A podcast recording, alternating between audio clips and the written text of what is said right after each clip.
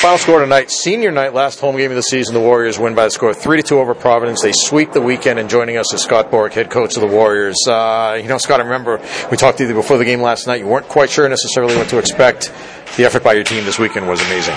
Yeah, you know what? I, I thought we played a great desperation. Providence, you knew they were going to do that and I just thought we did a really good job of staying on pucks. And really, you know, we got, obviously got very good goaltending, but he had to make very few second saves based upon how our uh, guys defended in front of him. So the real positive for us was uh, how we played without the puck. It was really exciting. Yep. Uh, that first period, I mean, you know, they came out strong. They took the lead, uh, one to nothing, but then you guys end up tying the goal, uh, tying the game rather, on a uh, goal by Declan Carlile. We'll talk a little bit more about him, but uh, you know that the the uh, the play there, you know, by Patrick Holway to set him up for the goal. You know, two defensemen jump up into the play. That's that seems that's the kind of style we've seen all season long that you want this team to play. Yeah, I want us to be aggressive. You know, I don't want to be reckless, but be aggressive. And and Declan is really good about knowing when to be uh, aggressive. You know, and that's really um, it was fun. You know, it's fun to see his growth as a player. And like I think all of our defensemen, they started the year, our five freshmen, wondering you know what they could and couldn't do. And I just said I'm never going to put a ceiling on you uh, as long as you're not reckless. And and uh, that led to a goal today. And it was a great play by Pat um, and a really good finish by Declan. And then the second period, you know, they take the lead. Uh, they end up getting a power play goal, but you guys come back and rather they took the lead the, in the first period.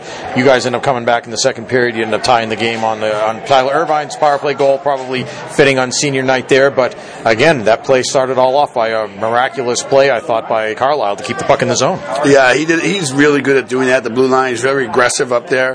He slides the line really, really well. Uh, I thought that you know he made that play, and Sammy Tavernier made just a great play. And you know, but that play doesn't happen if if uh, Tyler Irvine doesn't, you know, get involved from the weak side of the ice, and right. and, and you know you could hear Tyler from the bench yelling, and Sammy just turned it through it, and really nice for the two of them to connect on the senior night, the last home game. Uh, they've had such great years for us this year, and they both played hard last year. I was really really pleased for them.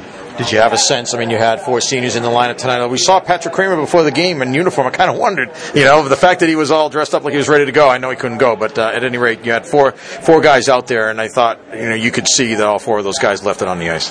They did, and you know what? It was really great for all four of them to, to be in the situation like this. And you know, Tyler Drevich doesn't get a, you know a billion points, but he plays so hard. He, he helps us in our special teams. He really helps lead. He's a really good leader. Uh, Griff is a great teammate. Played really hard as a teammate. Did the right things, um, and, and you know played intermittently. And, and you need players to do that for you that you can trust that hey, they're going to sit for a while, but they can come back and play. Mm-hmm. And there aren't a lot of guys who can do it, and Griff does it really well. I know that Sammy's mom, I guess, was there. Uh, did, I, I, did I hear it might have been the first time she had a chance to, you know, to see him play? Did you wonder going into the game, you know, how was it going to affect him in a positive way or not? I mean, it certainly ended up being positive. Yeah, no, I, I thought it would really affect him positively. Like he was so happy to have her here, and it's you know we don't get that you know being from here and being around here. Our parents haven't you know never had to do that kind of travel, so you know he's lived that far away from home. It was really special for him to get that opportunity, um, and and it was uh, nice. I think she really enjoyed it. She had a big smile on her face, and uh, his best buddy from home was here as well. So I was really pleased for all of our seniors. All their parents made it, and um, that makes it a much much special night. Uh, for the folks who might not know at this point, should know after four years, but uh, you know Sammy's a dual citizen of uh, both France and Finland, and you played the Finnish national anthem for him before the game. Had it had the Finnish flag up on the scoreboard. Whose idea was it to do that? Well, you know what, Will LeBlond, uh, our sports information director and marketing, uh, he suggested it, and I thought it was a great suggestion. Uh, I asked Sammy if that was something because I really didn't know which flag and which anthem he'd want, yeah. but he played for the Finnish national teams, and he's really considers himself a Finn. They happen to live in France now because that's where his dad works. But um, you know, so it was really nice, and I think it meant something to him too. He said, oh, "Coach doesn't matter," but I, I think it meant something. Yeah. Uh, we mentioned Troy Coburn, also the co-warrior of the game, had to be again with 41 saves, most saves uh, uh, for one your goaltenders this this season, and and uh, n- you know no more big ones in, in that third period. 22 saves that he made in the third period to keep it two to two before you got the late uh, goal to go ahead. Yeah, for sure. I thought we played in our heels at the beginning of the third. You know, we're in a position that uh, we haven't been in in a long time. I don't think as a program, and to be in that position against a really good and a really desperate Providence team we were on our heels a little bit. Uh, the power play they got gave them, I think, seven shots on net in that power play, and they really came close.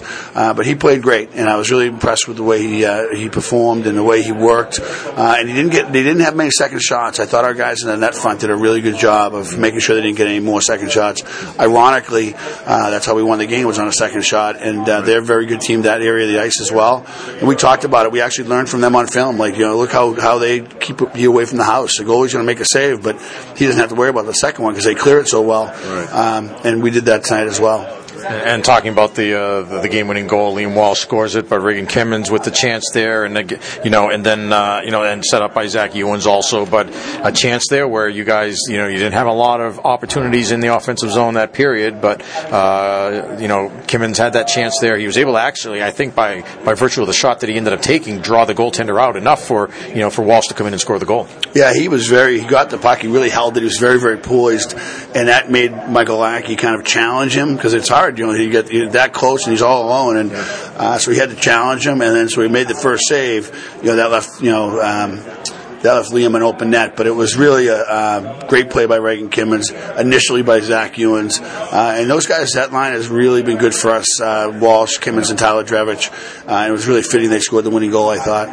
I know you have one more game, but was it important? How, how important was it for you guys to get this win on senior night in the last home game of the season? It seems like, you know, with the one game left, it's, it's a good way to kind of end things off.